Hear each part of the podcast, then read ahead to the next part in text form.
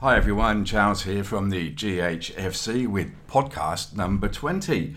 Uh, today I'm going to be sharing with you a recent article by the GHFC as published on SourceableNet. Uh, its title is Workplace Mental Health in the UK Construction Industry.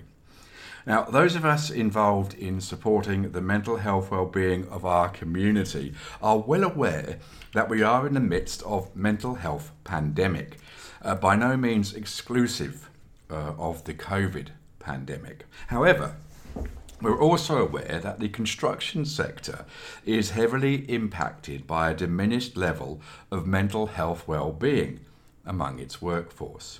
Now, finger pointing, well, that's always a cop out. And ridicule, well, we'll leave that to the more immature. The construction sector is without doubt working overtime to deliver solutions alongside best practice in order to drive the enhancement of mental health well-being in their workplaces. However, sometimes the mantra of the corporate slogan department can distract us from what set us out on the path to rectification in the first place.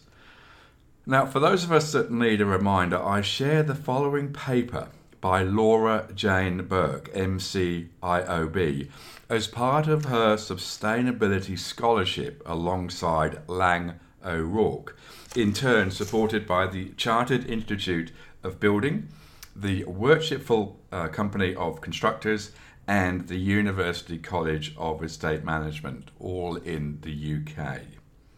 So here we go workplace mental health in the UK construction industry. Mental health has been defined by several sources with varying definitions. Uh, the Oxford Dictionary, uh, for instance, says a person's condition with regard to their psychological and emotional well being. On the other hand, we have the World Health Organization who defines it as a state of well being in which the individual realizes their own abilities, can cope with the normal stresses of life, can work productively, sorry, can work productively and fruitfully, and is able to make a contribution to their community.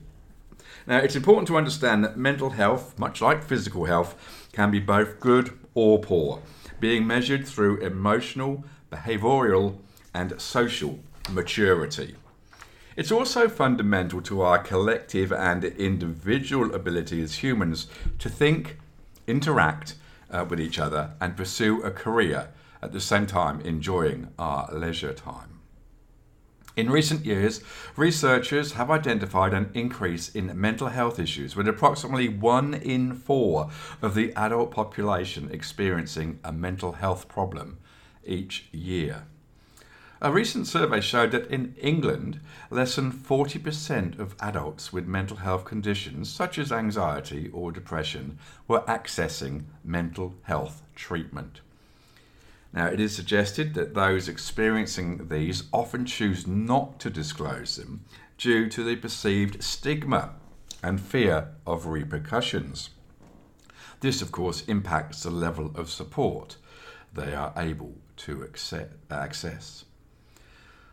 Poor mental health can affect not only an individual's life, but of course those of their friends and family around them. They may experience lack of sleep, low confidence, difficulty concentrating, and panic attacks.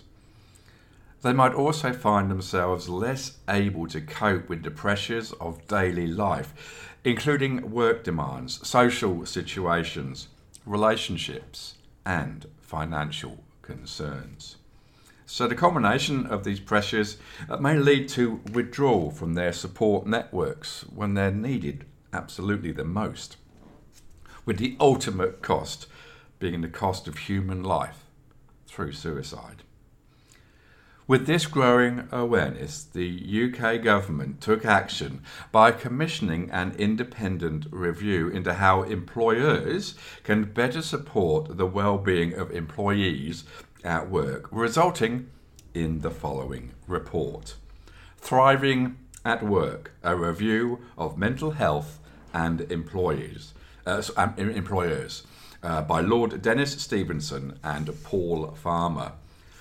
Thriving at work highlights the scale of poor mental health is significant, but that it is manageable and even preventable. In the context of the work environment, mental health can be related to the work itself or personal circumstances which are experienced at work. Their review specifically highlighted the construction industry as one of the worst industries. It was suggested that this is due to specific industry characteristics such as long working hours, job insecurity, and a macho culture. This finding has been backed by other research and independent studies, including a recent study by the Office for National Statistics, which found the risk of suicide among low skilled male labourers, particularly those working in construction roles, was three times higher, three times higher than the male national average. For males working in skilled trades, the highest risk was among building finishing trades, particularly plasterers, painters, and decorators, who had more than double the risk of suicide than the male national average. The Thriving at Work review proposed a set of mental health core standards for organisations to look to adopt also recommending that industry groups which provide support and accreditation to professionals provide further assistance and guidance to those they work with to implement these core standards and to include workplace mental health information in their training. Now, my foundation, the, the Glass Half Full community, or GHFC, is passionate about the mental health well-being of everyone, with a focus on supporting the construction sector throughout 2022. There are so many individuals and organisations, including Mates in Construction, the Advocacy for Construction, Mental Health First Aid Australia, Are You OK, um, HALT, Hope Assistance Local Tradies, um, Incolink, uh, TIACS, Bully Zero, the Healthy Tradie Project. Uh, the list goes on, and they're also committed to this resolution. I'm convinced through a combination of collaboration and transparency, huge advances can be made throughout 2022. So remember, if you or, or anyone you know needs help, please do call Mates in Construction on 1300 642 111. Lifeline, of course, on 131114.